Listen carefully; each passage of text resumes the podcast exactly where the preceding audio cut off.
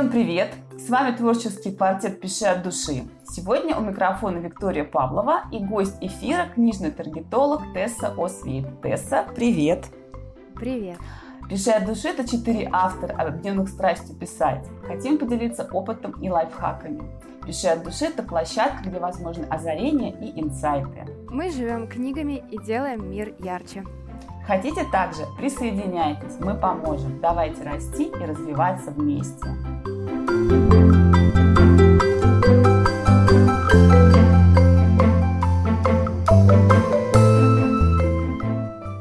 Сегодня наша тема продвижения книг с помощью таргетинга. Наш гость Тесса, журналист и редактор, работающий с эстонским, которая нашла свое призвание в книжном таргетинге. Через ее заботливые руки прошли сотни книг и десятки авторов, а очередь желающих не уменьшается, а только растет.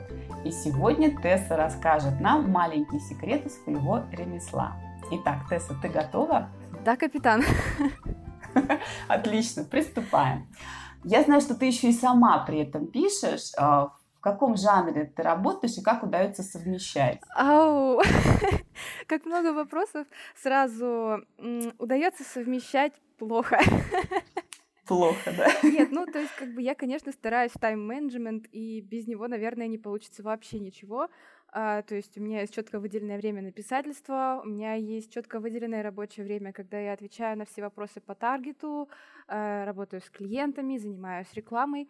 А, но если что-то где-то ломается, то в итоге буквально достаточно где-то на час отклониться от графика, чтобы все полетело просто к чертям. А, пишу я в жанре фэнтези. Вообще изначально на русском языке я начала писать а, в качестве эксперимента и наспор. Я никогда этого не скрываю. У меня есть сейчас э, цикл в работе, и первая глава первого тома была написана просто потому, что мы с друзьями в баре поспорили, что а фэнтези плюс попаданка, плюс попаданка в принцессу, плюс магия — это все еще не равно любовный роман. Причем в таком, в плохом понимании, конечно, этого слова. Я против любовных романов ничего не имею, ну, просто я думаю, кто варится в этой среде, понимают, о чем я говорю. И поскольку русский язык, э, как бы я знаю, он мне не родной, но тем не менее для меня это знакомая среда, и я восприняла это как личный вызов.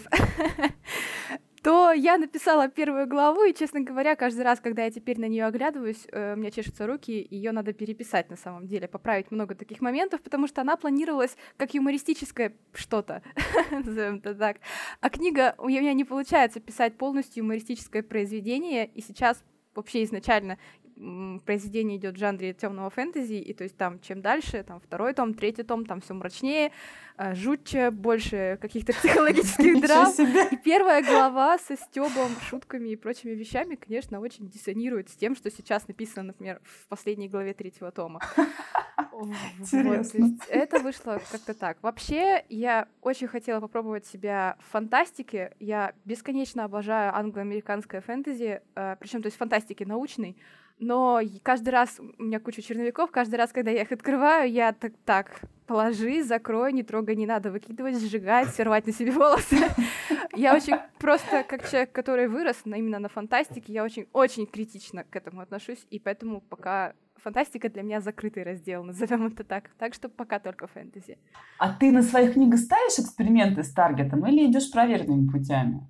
Я, в принципе, начала заниматься таргетом тогда, когда поняла, что мне не нравится подход других людей, и я, в принципе, свое творчество сейчас именно с точки зрения таргетолога рассматриваю как э, способ поставить на себе эксперименты. Все какие-то э, новые идеи, все новые типы оформления креативов, все новые аудитории, которые более-менее подходят, естественно, к жанру моей книги.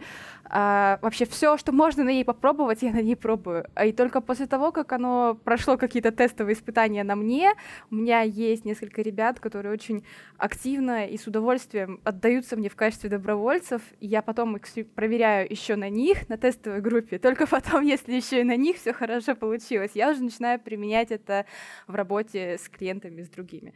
Смело ты какой экспериментатор, да? Как это, как в медицине раньше делали, на себе экспериментировали. Да, как завещал Николай Гамалеев, все ради науки. Давай тогда разберем, что же такое таргетинг, и расскажем об этом нашим слушателям, и почему э, ты вообще выбрала э, таргетинг именно для писателей, потому что это что очень узкая, да, такая сфера, если говорить вообще про таргетинг.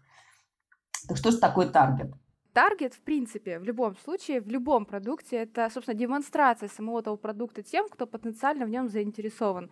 Как я уже говорила, я таргетом занялась потому, что мне как человеку и как клиенту таргетологов не понравился их подход.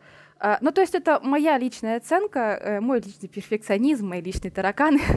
вот, и поэтому mm-hmm. я решила, что если ты хочешь, чтобы тебе все нравилось, как говорится, если хочешь сделать хорошо, сделай это сам. А, собственно, в основе этого и лежит то, почему я выбрала именно книги, потому что мне это было нужно, и мне это было близко. И материала а, по тому, как продвигать книги, фактически нет. И я чувствовала себя первопроходцем-новатором, это очень чешет ЧСВ. вот. И как бы, учитывая то, что вся моя жизнь связана с литературой, я решила, что я могу получилось у меня или нет, решать, в общем-то, клиентам. а, что, когда мы ищем клиента для, ну, читателя для книги, клиента в таргете, мы выбираем именно того человека, должны выбрать именно того человека, который просто вот он, он не знал про вашу книгу, но он хотел ее. Он ложился спать с мыслями о ней, и вот ему завтра покажется реклама, и он поймет, да, это то, что мне нужно, откроет ее, и все, и он пропадет в ней, пока не дочитает ее до конца. То есть э, основная задача в продвижении книг найти именно того человека, который заинтересован именно в этой теме, в этих проблемах, а, вот во всем том, в эмоциях, которые автор предложит ему. именно этим я и занимаюсь. На самом деле очень много психологии, то есть э, нужно уметь анализировать э, портрет своего потенциального читателя. А на самом деле анализировать книги других людей и думать, кто может ими заинтересоваться, намного проще, чем анализировать свое творчество. то есть э, как бы ты не был хорош э, в литературоведчестве, как бы ты не был хорош в анализе литературном, ты все равно через призму своего взгляда на свое творчество полностью критично посмотреть не можешь. Например, э, я могу честно сказать, что вот лично у меня на своей собственной книге, то есть когда я задалась э, целью, я сделаю себе не экспериментальную кампанию, а вот просто соберусь один раз в кучу и сделаю, чтобы она работала как у других, как я делаю другим людям. У меня это получилось, наверное, только пару месяцев назад. Вот это лично моя оценка, что вот да, вот этот результат я могу сама у себя принять, скажем так. Вот, потому что ты часто выкладываешь в объявление тот смысл, который у тебя закопан где-то глубоко-глубоко в книге. А читатель — это человек, который в первую очередь составляет первое впечатление, оно может быть достаточно поверхностным в самом начале, и вот он прочитал твое объявление, наполненное глубокой драмой и психологизмом, а потом пришел, а у тебя там финтифлюшки Степы, и вообще, что происходит? Он такой, что? что это такое? Не совпадает то, что ты даешь в объявлении, не совпадает его ожидания с тем, что он получает в самом начале, человек уходит.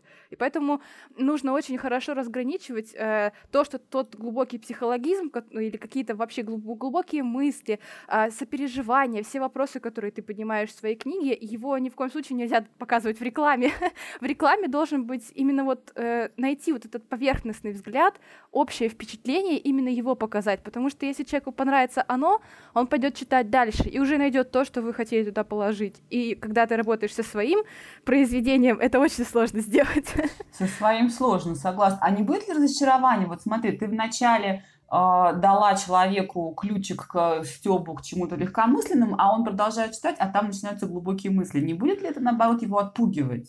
А, ну, тут мы говорим уже про оценку произведения. То есть, э, если рассматривать на то, как я работаю с другими людьми, то есть вот они приходят ко мне в первый раз и говорят, я хочу рекламу. Я всегда есть, прошу показать, э, что именно они хотят рекламировать. Иногда люди даже не знают, что они именно хотят, у них есть несколько книг, и они говорят мне, выбери. Я такая, класс, сейчас выберу. И начинаю читать все. И как бы иногда, то есть я понимаю, что вот у человека, например, есть э, очень хороший роман, и он вначале сдает, у меня вот буквально недавно была книга, очень интересные. Я не буду называть ни автора, ни имен как таковых, потому что mm-hmm. у меня нет на это разрешения, mm-hmm. но никто не побьет меня, если я коротко опишу, в чем была идея. То есть там достаточно банальная история. Это история про девушку, которая э, попадает в магический мир, попадает в тело чародейки, эльфийки, э, и как бы, естественно, вымещает как бы ее душу. По факту та настоящая чародейка, она как бы мертва, она умерла в процессе ритуала. И вроде бы это такое, знаете, банальное начало для какого-нибудь там там эм, великого похода там за убийством всех драконов, ага. возвеличиванием и прочего, прочего, прочего. А по факту в этой книге скрывается глубокая личностная драма. Чем дальше ты читаешь, тем больше ты понимаешь, насколько на самом деле эта девушка несчастна и насколько ей тяжело к этому всему приспособиться. Она не готова. Это типичный человек 21 века попадает в очень жестокий мир. Mm-hmm. Вот просто максимально жестокий. При этом она не на своем месте, от нее требуют какие-то вещи, э, от нее ждут какие-то вещи, которые могла сделать ее предыдущая хозяйка. А эта девушка, она настолько вообще не способна к ним, что она в какой-то момент просто притворяется как бы юродивой и пытается сбежать. То есть просто найти свое место, чтобы на нее просто никто не давил. Книга потрясающая, просто огонь. Серьезно, я очень люблю работать с такими вещами, когда ты сначала читаешь, и вот какая-то первая зацепка, она вроде бы банальная, но то, как автор ее раскрывает, это очень круто. И вот э, поэтому, когда ты пишешь такое объявление, когда там именно настолько разительная разница между основной идеей и тем, как автор ее реализовал, в рекламе это, конечно, надо отразить. Потому что если ты напишешь, что «Хей-хей, Маша попала, Маша все классно, Маша с эльфами тусит где-то в лесу», а человек придет и прочитает это, то есть, как бы, во-первых, как он будет спать после того, как он это прочитал. То есть там, правда, там очень глубокий накал эмоций, и их очень тяжело переживать, если ты изначально не был к этому готов, если ты ждал легкого чтива. Легкого чтива в том романе нет. Хотя, казалось бы, тема изначальная, которую автор выбор предполагает. Вот, поэтому, конечно, нужно читать произведения, которые ты рекламируешь, очень хорошо понимать, что конкретно идет в этом произведении главной линии. То есть и все-таки как-то отражать это. То есть даже в моем случае, например, у меня первая глава, как я уже говорила, первый блинком, и она достаточно юмористичная, но тем не менее я стараюсь в своей рекламе, в своей книге отразить, что персонаж проходит внутреннее взросление, что ситуация, в которую она попала, далеко не радужная, что никаких влюбленных властных пластилинов и вот этого всего здесь не будет, да, и что, ребята, готовьтесь, тут будет темная фэнтези, и все будет на самом деле хардкорненько достаточно. Вот, и как бы это всегда нужно учитывать, всегда нужно учитывать, что происходит в книге на самом деле. Именно поэтому я книгу стараюсь прочитать, ну, минимум 80 тысяч знаков. Вот. Mm-hmm. Когда ко мне приходят люди, я всегда говорю, что мне нужен от вас текст. Их это всех удивляет. Да, это обычно не входит, мне кажется, в обязанность таргетолога читать текст. Они просто смотрят на обложку, на аннотацию и вперед. Часто очень таргетологи просто просят отрывки. Нет, я в определенной мере, конечно, их понимаю. Потому что, например, а, а, моя скорость работы, если сравнить с другими ребятами, которые работают в ВК, она, конечно, немножко другая. Во-первых, я работаю одна, mm-hmm. у меня нет ни команды, никого. Вот. И невзирая на весь мой тайм-менеджмент, у меня все таки ограниченное количество времени, и хоть я читаю достаточно быстро, все таки я не могу моментально воспринять сразу всю книгу, мне нужно подумать, мне нужно попробовать разные варианты того же рекламного объявления, и это все, естественно, занимает время. Вот. Они просят, от, э, другие таргетологи просят отрывки, и, в общем-то, с какой-то, в какой-то степени это оправдано. А, потому что, наверное, никто не знает лучше книгу, чем сам автор, и сам автор может выбрать а, самые интересные места в своем произведении, не, напрягаясь, он ее знает практически наизусть, он ее написал. Но тут есть две проблемы. Первая проблема в том, что не во всех э, площадках для рекламы этот формат заходит. То есть, например, э, опять-таки ставя эксперименты на своей книге, я выяснила, что не подходит э, формат отрывков для Фейсбука. Там люди привыкли к лонгридам, э, к длинному тексту, привыкли много читать, э, и для них просто какой-то кусок, вырванный из книги, несет намного меньше информации, намного менее завлекателен, чем хорошо написанный рекламный текст, который зачастую выглядит почти как аннотация. Вот. А, во-вторых, есть обратная медаль, обратная сторона медали у фразы «автор знает свою книгу лучше всех». Не все, что считает автор, смешным, интересным, завлекательным, на самом деле будет являться таковым для среднестатистического читателя. Это, не зна... это опять-таки та ситуация, когда автор не может оценить свое творчество полноценно, критично со стороны. Это не значит, что это написано плохо или что автор не умеет э, писать какие-то юмористические зарисовки, Просто этот кусок, например, вырванным из контекста, он не будет смешным. Допустим, да, если мы рассматриваем рекламу mm-hmm, юмористического mm-hmm, фэнтези. Да, без контекста тоже. теряется смысл. Да, но автор-то знает, что там смешно, он знает то, что было до, он знает то, что было после, поэтому он такой, а, смотри, какая классная штука, ты такой, хм, а что там было вокруг? Вот так вот. И то есть поэтому я для себя выбрала такую систему работы, когда отрывки я не беру, не прошу их. Я прошу чистый текст, полностью его читаю, анализирую, и на основе этого текста уже пишу рекламное объявление. Так, а что еще входит в обязанности таргетолога? Ну, вообще полное составление креатива, естественно. Ну, то есть это само рекламное объявление, подбор изображения, а, в принципе, естественно, подбор аудитории, в общем-то, больше ничего. Ну и отслеживание, Ну, естественно, да. То да? есть, естественно, ты смотришь на статистику, а, задаешь изначально вот, ну, вопрос, а что вы вообще хотите? То есть человек, например, может хочет получить коммерческий статус для того, чтобы продавать свои книги на какой-то из э, площадок. Ну, например, на After Today есть определенные параметры, которые нужно выполнить. А, на Литнет, там, по-моему, число подписчиков, честно говоря, на Литнете я не задавалась этим вопросом, там по-другому отслеживается статистикой, ко мне авторы просто приходят и говорят, вот тебе мои деньги, сделай, и все. А вот на After Today, конечно, у меня есть возможность отследить статистику по часам, по просмотрам, уточнить, как у человека идут на библиотеке на книгу, то есть это более плотная работа при получении коммерческого статуса. А есть вариант, когда человек проходит и говорит, ну, естественно, я просто хочу, чтобы мои книги продавались. И тут начинается работа с другого конца. Ты смотришь на то, что человек хочет именно продавать. Он хочет, чтобы продавалась одна конкретная книга, а у него, допустим, книга платная только одна. Или, или он хочет, чтобы у него, например, вся реклама вышла в окупаемость. А это разные вещи. Потому что, когда мы говорим про литературу, про электронные книги, чтобы одна книга вышла в окупаемость э, полностью, с учетом того, сколько человек потратил на рекламу, ну, учитывая, естественно, мою работу, это очень сложно. Ну, книга стоит, допустим, 120 рублей. А вычтем, допустим, у автора нет эксклюзивного статуса, да, и в этом случае, э, допустим, тот же автор Today э, за продажу каждой книги 30% берет себе. Вот, допустим, ну, 85 рублей с одной покупки получает автор, а тратит он на рекламу, например, 120 рублей в сутки плюс 30% те, которые я беру себе за оплату своей работы. Ну, округлим, прям совсем, чтобы округлить, пусть он тратит на рекламу 150 рублей. Получается, чтобы окупить только саму рекламу, он нужно стабильно делать две покупки в день. В этом случае он выйдет в ноль. Для того, чтобы это все работало так, как автору нравится, нужно, чтобы у него была не одна платная книга, а две-три. Тогда он, естественно, будет получать плюс.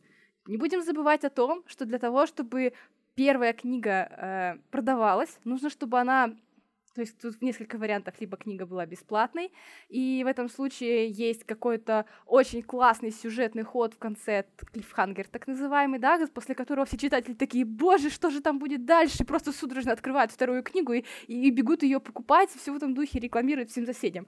Вот, то есть э, это очень много зависит от книги.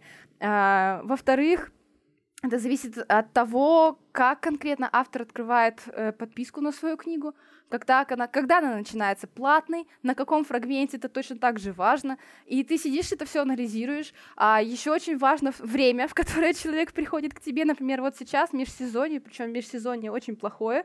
Это с лета на осень.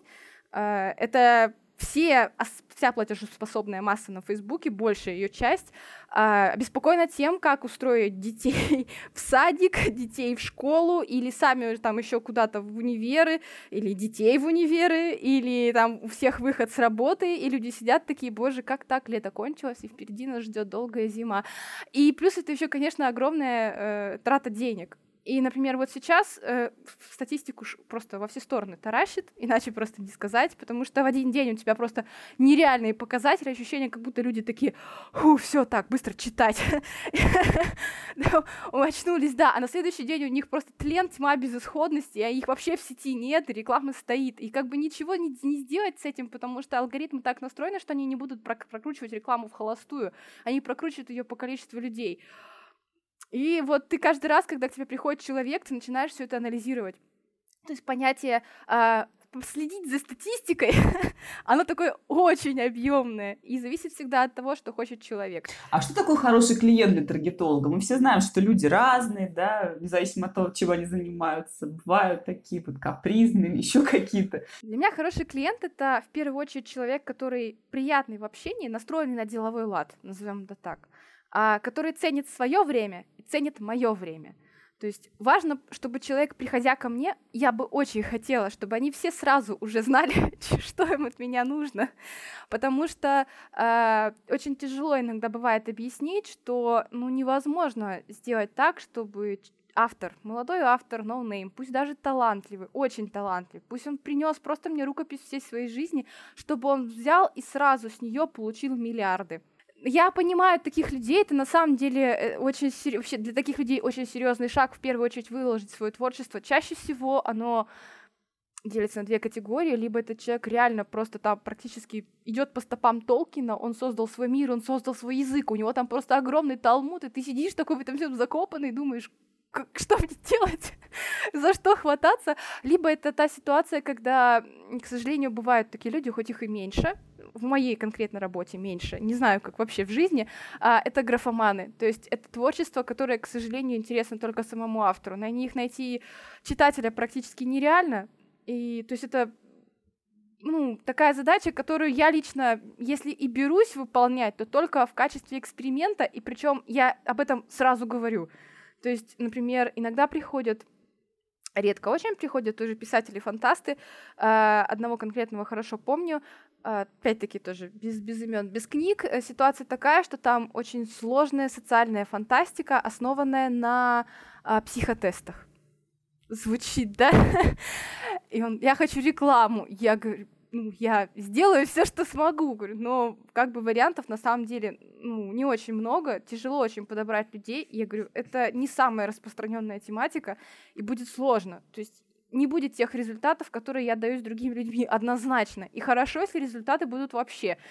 И в принципе тут очень здорово помогает, э, когда я работаю, у меня всегда есть период тестирования это лично, скажем так, я не видела у других таргетологов такой системы, но я ее для себя выбрала очень удобно. Это когда человек приходит ко мне, и мы с ним первые два дня работаем без моего процента, то есть э, у меня есть минимальный бюджет в рекламу, 120 рублей в сутки, на котором я тестирую объявление. Вот он приносит мне эти 240 рублей, и мы с ним два дня смотрим, есть вообще отклик на... То есть я пишу, я полностью выполняю всю работу, я нахожу аудиторию, я пишу рекламное объявление, я его составляю, я его запускаю, и мы за ним смотрим, и смотрим, что будет. Если результаты есть, то в этом случае мы уже рассматриваем построение полноценной рекламной кампании. А если результатов нет, то в таком случае я могу сказать, ну, блин, извини, пожалуйста, но я правда сделала все, что могла. И как бы показываю ему статистику, объясняю, если он меня спрашивает, что, кстати, важный вариант, э, объясняю, что в моем с, мо- с моей точки зрения, мне кажется, что что пошло не так, почему такая реакция. И, в общем-то, мы расходимся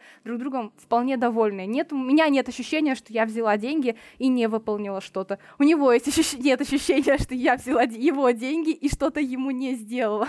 И, в общем-то, как бы вот такой принцип работы, и такие люди, которые понимают, э, что они хотят, понимают, за что они платят, понимают, э, за что с них берут деньги в том числе. Это важно, важно вообще, в принципе. Такие люди прекрасные клиенты.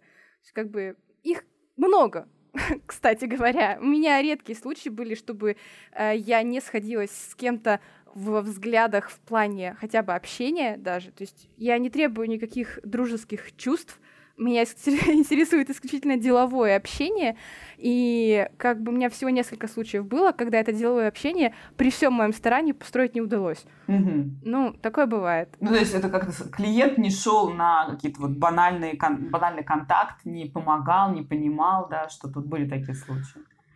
А, ну да, к сожалению, такое бывает. Мы все люди, и как бы человеческий фактор, человеческую реакцию никто не отменял. Я очень положительно отношусь к тому, что некоторые авторы читают меня таким, ну, если не другом, то хорошим знакомым. И что мы можем периодически пошутить про какие-то вещи.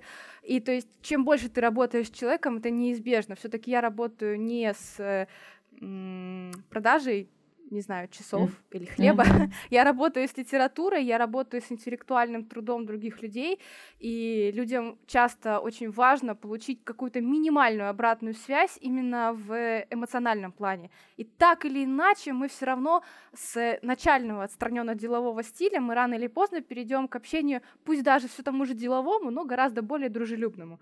То есть, когда две компании сотрудничают с друг другом много лет, в какой-то момент их директора звонят друг другу и такие, Леха, Саня, гру- грубо говоря, это выглядит вот так. А, и как бы поэтому я за то, чтобы авторы относились ко мне дружелюбно, и я к ним отношусь дружелюбно, но без скажем так, перегибов. Я не готова работать личным психотерапевтом. Некоторым людям это нужно. А вот расскажи об идеальном сценарии взаимодействия. Когда к тебе приходит а, клиент, что он должен тебе принести, ну, условно принести, выдать? Как я уже говорила, когда приходит клиент, первое дело, я прошу у него ссылку. Если ссылки нет, например, произведение еще не опубликовано, я прошу у него 80 тысяч, 80 тысяч знаков, чтобы прочитать. То есть иногда даже приходится просить больше потому что всех разная манера изложения, и иногда я чувствую, что мне просто не хватает материала, не хватает а, вот этих крючочков, которые я могу в своей рекламе развесить, не хватает того, чем я могу зацепить потенциального читателя. А, в большинстве случаев я всегда спрашиваю, есть ли у автора изначально заказные иллюстрации, заказная обложка. Очень многих это есть, и меня это бесконечно радует, потому что когда автор заказывает к своей книге обложку, неважно в каком стиле, но сам факт, она сделана персонально для него, это эм, определенная важность книги для самого автора. То есть он показывает, насколько mm-hmm. серьезно он к этому относится. Я не требую внутренних иллюстраций от автора. И вообще, как бы, если их нет, хрен с ним. Если у него нет обложки, я найду что-нибудь. У нас есть стоки, их никто не отменял, и всегда можно выбрать что-то интересное, хотя на это тратится, конечно, очень много времени. Но когда ты, к тебе приходит автор и говорит, вот моя книга, и вот на нее обложка, это немножко другое уже отношение. Вот. Э, собственно, после того, как он мне выдал книгу обложку, мы с ним, мы обсудили с ним все основные положения, то есть я ему просто скидываю карточку своего товара, там расписано, как я работаю, там расписано э, про в том числе. Я ему на всякий случай, если у него возникают какие-то вопросы, еще что-то поясняю. А, я беру книгу в работу, составляю объявление, запускаю его. Перед тем, как оно запустит, оно проходит модерацию, и выставляю я его всегда на полночь для того, чтобы... На полночь по Москве, конечно, для того, чтобы снять четкую статистику. Что вот у нас в полночь по Москве, оно запустилось, и весь следующий день все показатели, которые придут на книгу, это показатели с учетом моей работы.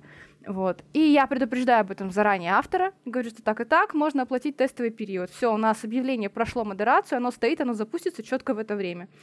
Два дня мы прогоняем тестирование.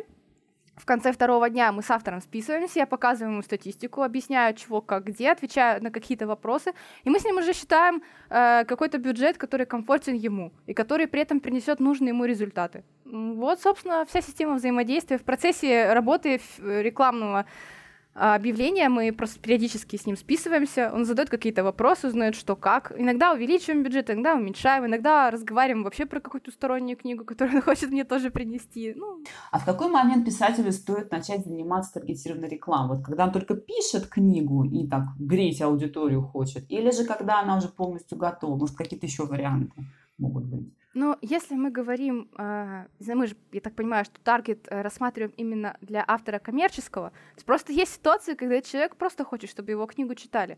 Он даже ее продавать не собирается. У него есть 8 томов в стол, и он готов их просто публиковать, просто потому что для него это важно. Это тоже э, очень существенный пласт авторов и абсолютно полностью имеющий право на жизнь, когда людям просто хочется поделиться своей историей, пусть даже через призму какого-то другого мира, других персонажей. Это важно для человека.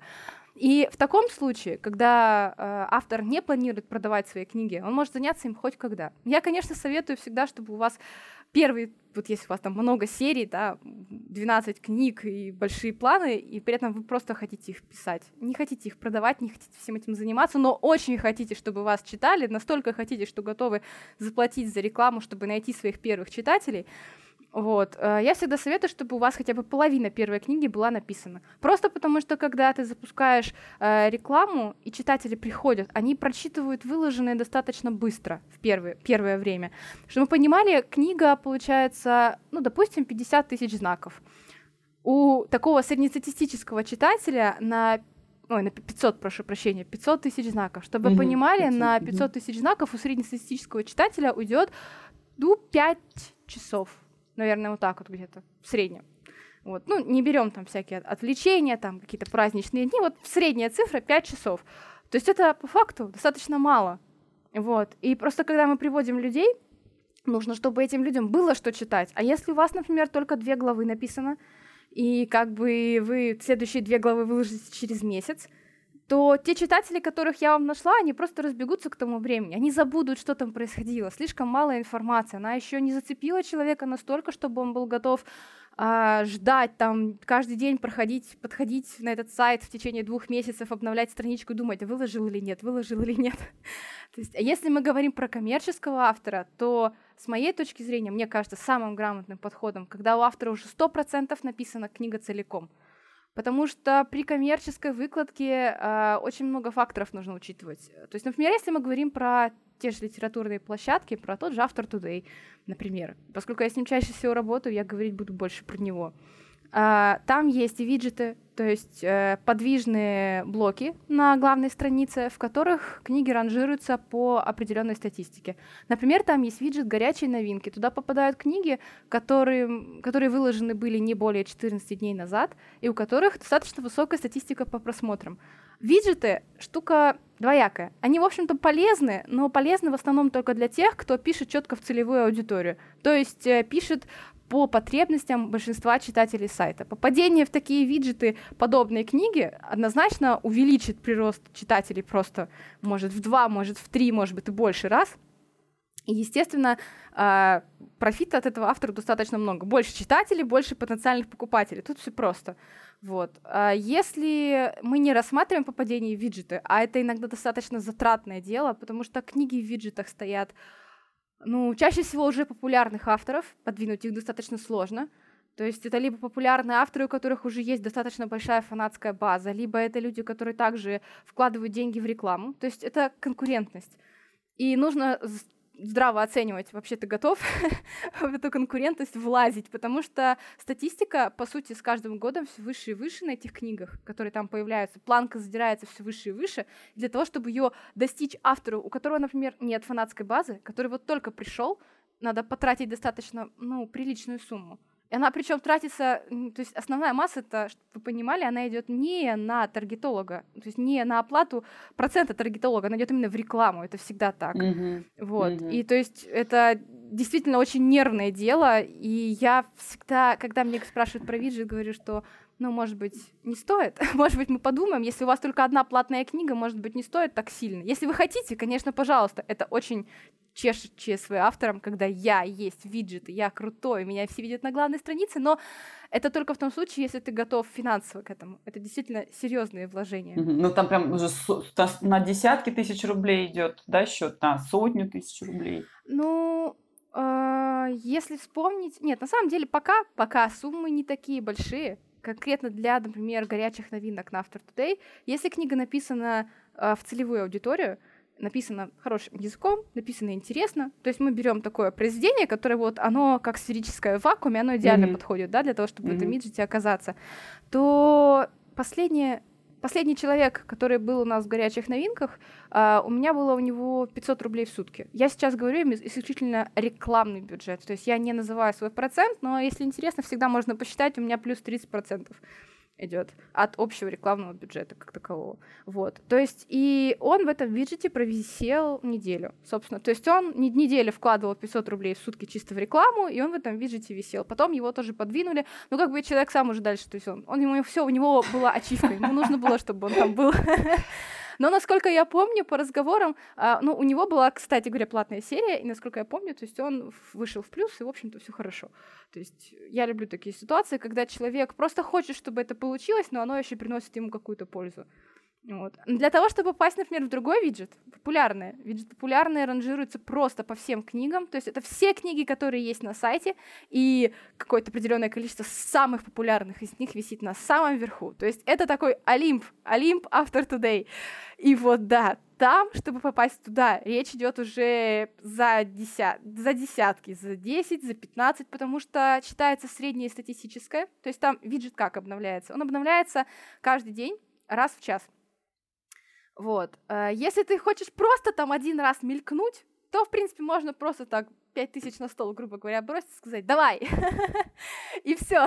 Но тебе пользы это не принесет вообще никакой. Ну, просто совершенно. Обычно в виджете популярные всегда должны хотят оставаться те авторы, которые планируют э, много продаж, у них много книг, у них продуманные серии. То есть это вот э, те самые люди, которые конкретно зарабатывают полностью. Э, писательство — их работа, коммерческое писательство во всех э, смыслах этого слова. И да, они тратят на свои книги достаточно много. То есть бывают редкие случаи, когда в популярном попадаются книги не, не коммерческих авторов. Это фанфики. Очень хорошо написанные фанфики. То есть э, это люди, у которых я очень люблю авторов фанфиков, потому что умение расширять вселенную канонично ее расширять, интересно, так, чтобы удовлетворить э, вот это вот желание фанатов и при этом никого, чтобы не порвало на части от злости, это талант. Серьезно, это просто... То есть выдумать свое иногда проще, чем расширить уже существующую вселенную какого-то другого автора. И поэтому, когда в виджете появляется фанфик, в... я вот недавно буквально видела это, всегда интересно посмотреть, что написано, и всегда он чаще написан хорошим языком, он интересный, он захватывающий, это круто. Но как бы смысла в этом ну, с моей точки зрения, ноль. Только если у автора нет платных, ну, есть платные произведения, и только если он пишет там так же классно, потому что тогда читатели с фанфика посмотрят, что у него еще есть, и пойдут туда читать. Вот. Во всех остальных случаях это, ну, то есть это огромная фанатская база. Фанатская база даже не только привлечена не только именем самого автора, но и вселенной, в которой он пишет. Так что я считаю, что это немножко нечестная игра, потому что, ну, мы все знаем, что такое Марвел, и никто не знает, кто такой Вася Пупкин, грубо говоря, да, и поэтому тяжело, когда кто-то состязается, э, Вася Пупкин как с какой-нибудь своей там вселенной вымышленной, с каким-то очередным Неверлендом, да, и Марвел. Но при этом, конечно, все равно решающее дело остается за тем, как это написано. И поэтому плохих фанфиков, например, в виджете популярные не бывает. Там авторы, которые умеют пользоваться mm-hmm. словом. А как ты относишься к тому, когда автор сам балуется таргетом и сам пытается настроить рекламу? Я же есть, я же не могу себя не любить. Нет, я хорошо к этому отношусь, потому что я считаю, что в какой-то момент у человека наступает вот это вот, типа, ну, особенно если он пишет какую-то книгу, которая не попадает в целевую аудиторию, э, наступает этот момент, когда, ну, почему их читают, а меня нет? если человек достаточно упертый, то он, в принципе, найдет способы, он найдет э, поймет, настроит, все сделает. И во многом, возможно, ему это поможет даже в написании.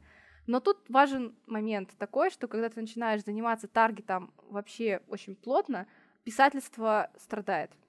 Ну, это mm-hmm. ест, время, время, время страдает. Да, для, Того, чтобы, mm-hmm. для того, чтобы изучить какую-то социальную сеть, для того, чтобы изучить устройство внутреннего рекламного кабинета, для того, чтобы все это понять, требуется время. Я даже не беру в расчет какие-то финансовые затраты, пробы и ошибки, которые неизбежны в самом начале, как по какому бы мудрому гайду, найденному в интернете ты не делал это все, а, у тебя все равно будут какие-то проблемы, ты все равно что-то где-то забудешь, что-то не так сделаешь.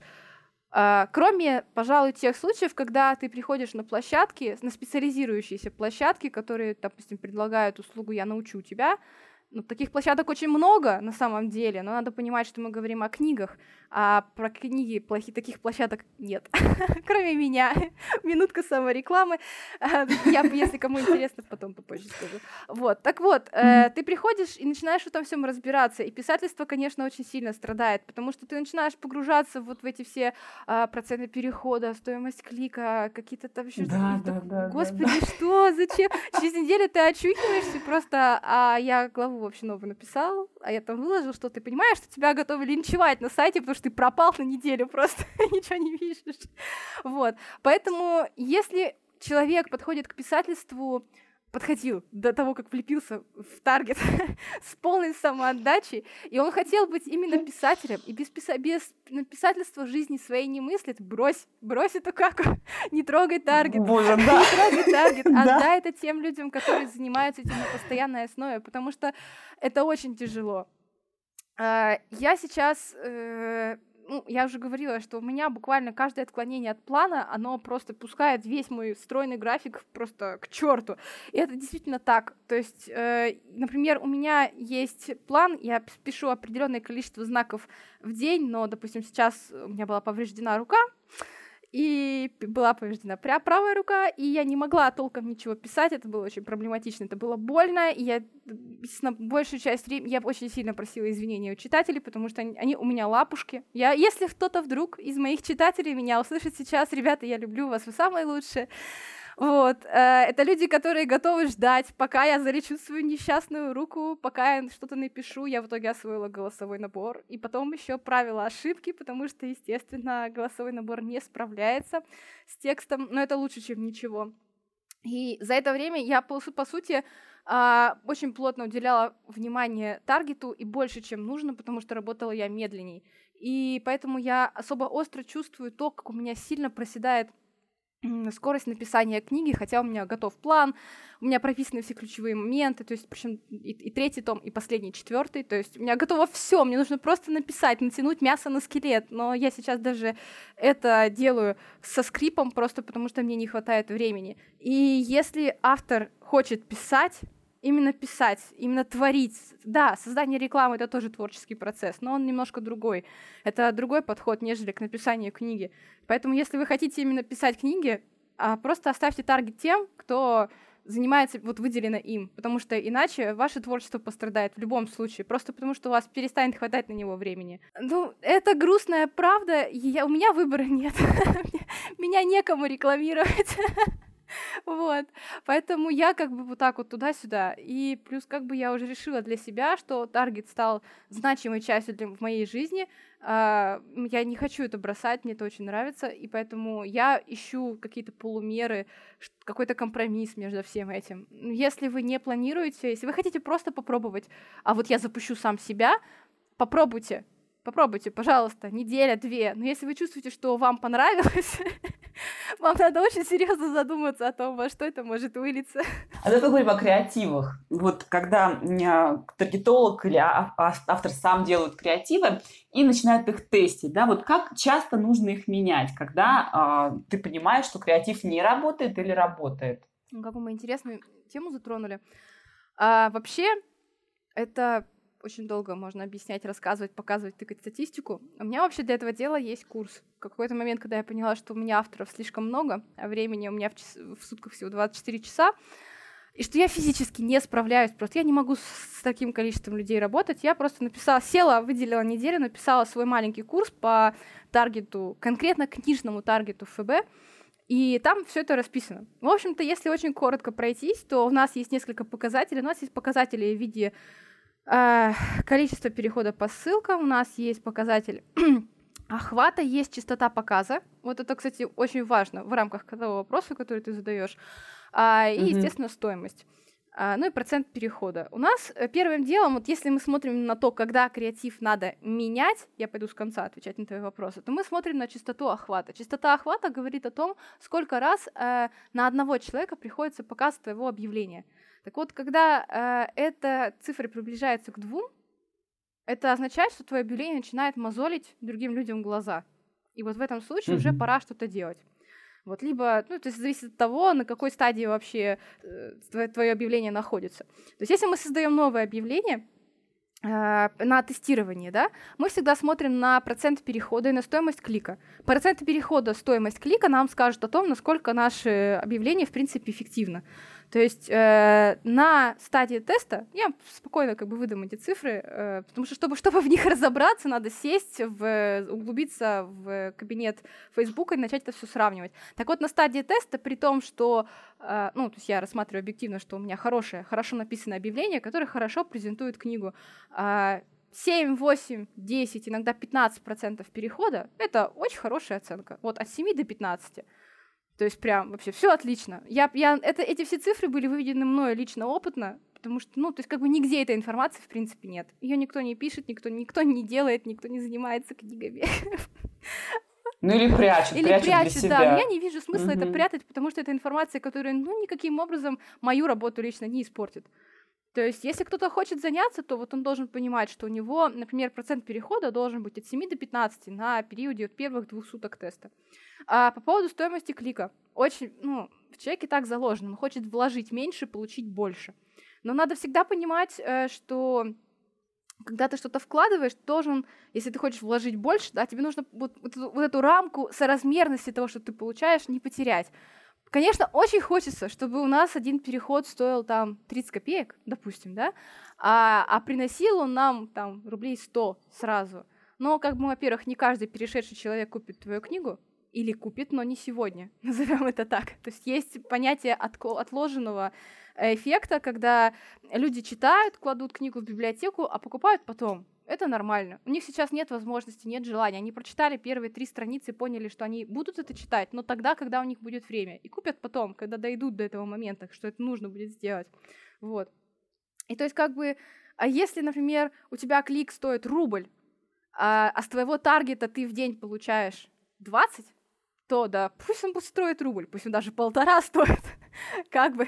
То есть если у тебя значительный коэффициент умножения того, что ты вкладываешь, то по сути не важно, что у тебя, допустим, твоя стоимость выше, чем средняя по палате, потому что важно то, сколько ты получаешь с этого. Потому что дешевый клик это не всегда залог эффективности. Люди могут просто кликать, смотреть и уходить, и толку от них не будет. У тебя будет алгоритм прокручивать там по 15 тысяч людей в сутки, а толку от них будет ноль. Поэтому важно всегда соотносить то, что ты получаешь, то есть информацию, которая получается с литературной площадки, там, если у тебя, допустим, нет продаж, то ты можешь соотносить это с количеством библиотек, с подписчиками, с количеством часов, с количеством просмотров, ну, то есть с любой статистикой, которую ты можешь снять с бесплатной книги. Если ты рассматриваешь именно платную книгу, то тут смотрится на несколько вариантов, на, на несколько показателей. В первую очередь на то, естественно, как тебя будут покупать, тут важный момент, покупать в первый день будут очень редко, потому что люд, человеку необходимо прочитать определенное количество текста. Если первая книга платная, то ему нужно сначала дойти до платного фрагмента. А если первая книга в серии, и она бесплатная, и платная только вторая, то можно быть готовым к тому, что читатель доберется на нее на второй-третий день. То есть вот где-то в этот момент, второй, третий день с начала рекламы, начинаются уже какие-то шевеления, люди уже начинают чего-то там активно покупать. Они просто добрались, дочитали. Вот. Иногда на третий, четвертый. Это зависит от того, на какой день недели ты стартовал. Потому что, например, а, вечер пятницы или утро понедельник вообще не, не самые удачные дни сами по себе, потому что людям просто не до этого. Вот. Всегда нужно смотреть в соразмерности с тем результатом, который тебе показывает литературная площадка не знаю даже, что тут надо просто прямо, чтобы совсем все объяснить, нужно разбирать прямо предметно, а это на самом деле очень много времени. Я как бы не скрываю эту информацию, но я потратила на нее достаточно много сил и времени, я честно говорю, что прямо вот совсем за бесплатно, за, за спасибо, я не готова ей делиться, потому что я тоже хочу получать какой-то хотя бы моральный профит, свою маленькую шоколадку за это. А скажи, а вот какие есть жанры, которые ты не берешь в работу, которые ты не будешь вот так вот рекламировать, продвигать? Я не беру книги с превалирующей эротикой. Э, не беру их, во-первых, потому что очень тяжело продвигать этот жанр на Фейсбуке. Фейсбук достаточно щепетильно относится к таким вопросам, щепетильно относится к рекламе 18+. Получить э, бан очень легко. вот. Вообще, когда вы начинаете работать с Фейсбуком, э, у меня, кстати, в моем курсе есть целая бесплат... бесплатная глава большая. И там, в общем-то, на самом деле есть все для того, чтобы вы начали заниматься этим сами. Вот. Там есть очень хорошая фраза, что нельзя торопиться, и что mm-hmm. Фейсбуком надо быть очень аккуратным, надо очень четко следовать буквой правил, потому что серьезно получить бан на этой площадке легче легкого. Это, с одной стороны, э, конечно, неприятно, а с другой стороны, это серьезный плюс, потому что, например, те же ботов и всякого такого на Фейсбуке в разы меньше, чем где-либо. То, что на вас вот там в ВК кто-то вам постоянно добавляется, пишет, да, кто-то пытается там что-то сделать, предложить вам какую-то сомнительную работу или что-то такое, вы на Фейсбуке с этим встретились в лучшем случае раз в несколько лет.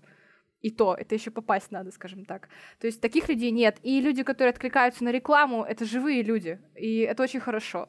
То есть Facebook очень сильно отсеивает, да, иногда попадают живые люди под раздачу, когда ты что-то там слишком быстро сделал, слишком много действий или там еще что-то. Ну, у них очень много подпунктов, с которыми приходится считаться. Но ценой этого всего становится, по сути, безопасное сообщество для рекламы в том числе. То есть ты, ты понимаешь, что люди, которые приходят к тебе, они не, не накликанные там какие, какой-нибудь программой, они настоящие, они живые. Э, собственно, не работаю с превалирующей эротикой по причине сложности продвижения на сайте, и не работаю еще по тому принципу, что люди, которые опять-таки мы возвращаемся немножко к психологии, люди, которые читают книги с превалирующей эротикой, составляют, скажем так, определенный читательский образ. И поскольку мое сообщество, которое я веду, и от которого, от лица которого я даю рекламу, занимается фантастикой, фэнтези и литр-ПГ, то люди там люди с превалирующей эротикой мне как бы не нужны. ну, то есть э, у меня нет э, какого-то потокового контента для них, и не будет. То есть я не готова этим заниматься, потому что это хлопотно, это слишком э, тяжело для меня, когда таргетологи, и тут игра реально не стоит свеч. Потому что если тебе, ты получишь э, бан за контент 18+, а тебе может и не повести, могут выдать сразу и перманентный. и ты будешь потом очень долго с ним бодаться, пытаться снять, и еще не факт, что ты его снимешь на самом деле. И гаремники еще ты не берешь, да? Ну, да, это по сути все то же самое, да, потому что я гаремники это такая интересная э, литературная литературный продукт, назовем это так. То есть это тот случай, когда у нас есть либо как главный герой, и вокруг него очень много э, противоположного пола, неважно какого, неважно какого пола главный герой, и он как бы выбирает или не выбирает вовсе. Тут формат сам по себе такой, что ты как бы от 18 плюс вообще никак не mm-hmm. отделаешься. Поэтому это все рука об руку. Слушай, а я вот еще да. слышала, что э, платные книги ФБ не разрешают рекламировать, только бесплатные. Так это или нет? А, немножко не так. Э, смотрите, есть разница вообще, когда мы рекламируем книгу э, таргетом, которая выложена на другом сайте, и наша ссылка ведет на другой сайт. У Фейсбука есть э, ограничения на рекламу цифровых продуктов. То есть, например, на его самой странице, на странице Фейсбука, на своей странице, ты не можешь создать товар цифровой. А, угу ты не можешь его продавать, ты можешь продавать только физический товар, но при этом рекламировать цифровой товар, который выложен на другом сайте с помощью таргета, именно, то есть вот рекламой, ты можешь. Mm. Это, с этим mm-hmm. нет проблем. Создать рекламу, например, э, на книгу, опять-таки создать карточку товара и поставить ей цену, чтобы ее можно было купить в Фейсбуке и при этом ввести ссылкой куда-то на сайт, ты тоже не можешь. То есть это другие вещи. Если ты продаешь что-то именно внутри системы Фейсбука, этот товар обязан быть физическим, потому что Facebook берет на себя определенную ответственность за проведение таких сделок. И им важно, чтобы человек действительно что-то получил. А с книгами, во-первых, это продукт интеллектуального творчества, и очень тяжело сказать, а вот я там недополучил, герой повелся ага, не так, как ну да. нужно. Угу. А плюс это еще цифровое, а вдруг авторы, есть авторы, которые не дописывают свои произведения, хотя деньги за подписку, например, они взяли. И то есть как бы все эти вопросы Facebook, естественно, решать не хочет. Это нормально, и поэтому вот у них такая политика. Можно продвигать и бесплатные книги, и платные, и циклы, но важно, мы продвигаем это именно таргетом, то есть это не карточка товара, а рекламное объявление, и в рекламном объявлении ссылка на другой сайт. И как бы все финансовые вопросы, все вот эти вещи решает именно тот сайт, на который ведет ссылка Facebook, не имеет к нему отношения. Так погоди, а если я продаю, например, бумажную книгу, и она вот действительно бумажная, тогда тоже... Ты можешь продавать книгу, это а, физический а, товар, могу. да. Ага. Конечно, ты создаешь карточку товара, ты указываешь, сколько у тебя там э, страниц, скажем так, да, какую что-то аннотацию даешь, какая бумага, там все ага. это можно сделать, пожалуйста. Физическую книгу можно mm продавать. Так, хорошо. А что ты посоветуешь тем, у кого вот нет опыта работы с таргетированной рекламой, они обращаются к таргетологу в первый раз, вот впервые. Что им нужно иметь э, под боком, в голове, там, еще что-то, чтобы вот прийти к тебе, и ты начала с ним работу? Ну, если мы говорим про то, что человек приходит ко мне, то он чаще всего приходит не с бухты-барахты. Он уже где-то обо мне слышал. Я уже могу смело сказать, что у меня есть определенная репутация среди авторов и на After Today, и на Litnet. И то есть человек уже хотя бы знает, что вот у нее там моя подруга, мой друг, коллеги, авторы, они у нее заказывали рекламу, все было окей, я тоже к ней приду. В этом случае мы с ней, я просто выдаю стандартный запрос, что мне нужен текст, изображение, вот это вот все. Вот. Ну, хотя хотя бы что-то, что у человека вообще есть. А если человек приходит, допустим, просто вот он искал там таргетолог и нашел меня каким-то чудом вот таким образом, да, по запросу. А, допустим, мы не знакомые, то есть вообще, ну, я, ну, возможно, дам какие-то очень личные советы, но я всегда со своей точки зрения, бывав и клиентом в том числе, э, советую обращать на манеру общения внимание. То есть э, многие авторы занимаются таргетом, пытаются для себя заниматься, пытаются для других. У кого-то это получается хорошо, у кого-то не очень. И вам важно понимать, что автор, который занимается таргетом, он может ставить себя как таргетологом, а потом писателем. И это вас уже не будет касаться. Для вас он таргетолог. А может ставить себя писателем, который как бы в первую очередь писатель, а потом уже таргетолог. И вот тогда для вас это будет проблемой. Потому что это разное отношение к клиенту для него в первую очередь будут стоять его проблемы, я вот там занимаюсь книгами, я вот там занимаюсь да, но таргет, а я вот так вот тут, тут пробую. То есть это, во-первых, вопрос отношения. Чем занимается человек? Если он спозиционирует себя как таргетолог, то он и вести себя будет с вами как профессионал, как специалист хотя бы. Начнем с этого. Во-вторых, таргетолог не будет обещать вам э, какие-то прямо вот звездные показатели, что вот вы мне задайте тысячу, и я вот сразу вас виджет, бах, и вы там будете рвать все топы, и у вас будет куча денег. Я просто еще раз привожу в пример свою форму работы. У меня есть два дня тестирования. Я часто бывает так, что ко мне приходят достаточно матерые, назовем их так, авторы, у них высокие показатели по дефолту сами по себе на книге, и мои 120 рублей, пущенные в рекламу, эти показатели, но если и сдвинут, то незначительно, мы статистику взять не сможем. И в этом случае я смело говорю, окей, давайте мы просто поднимем эту сумму тестовую.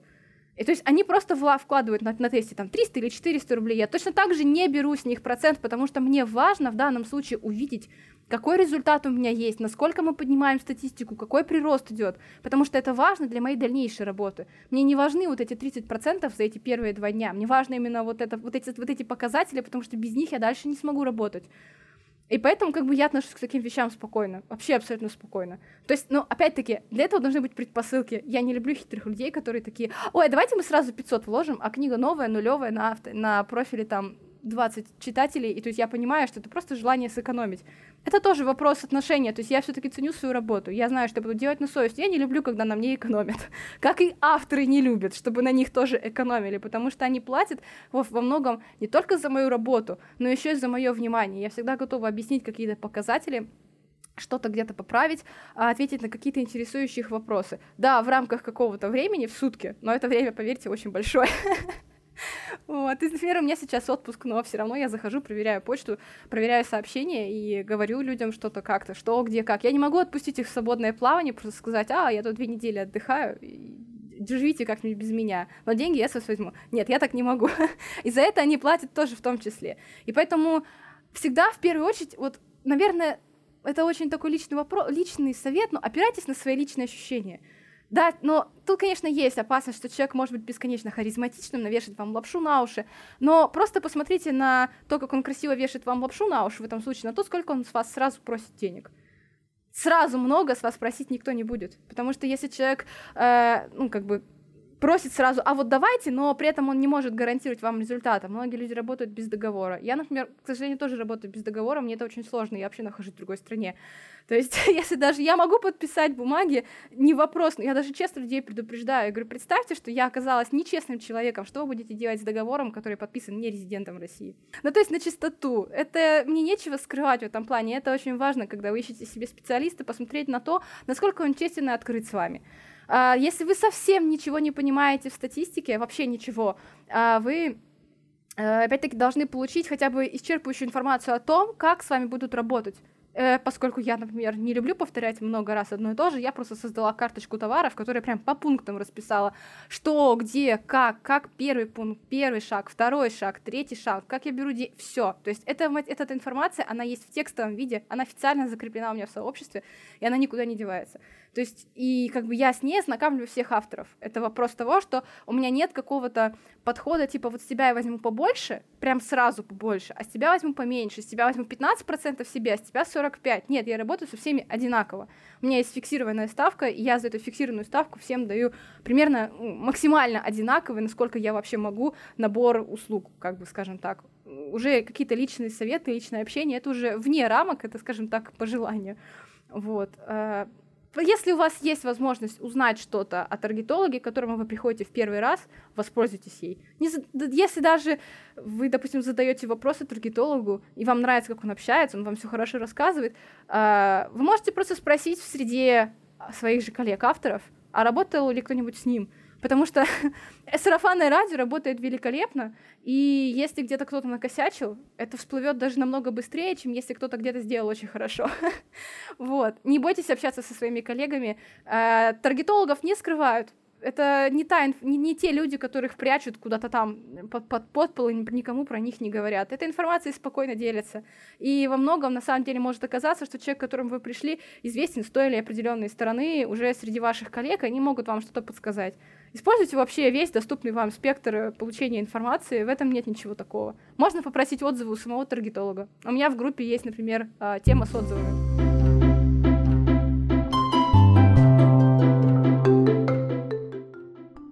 Друзья, это еще не все.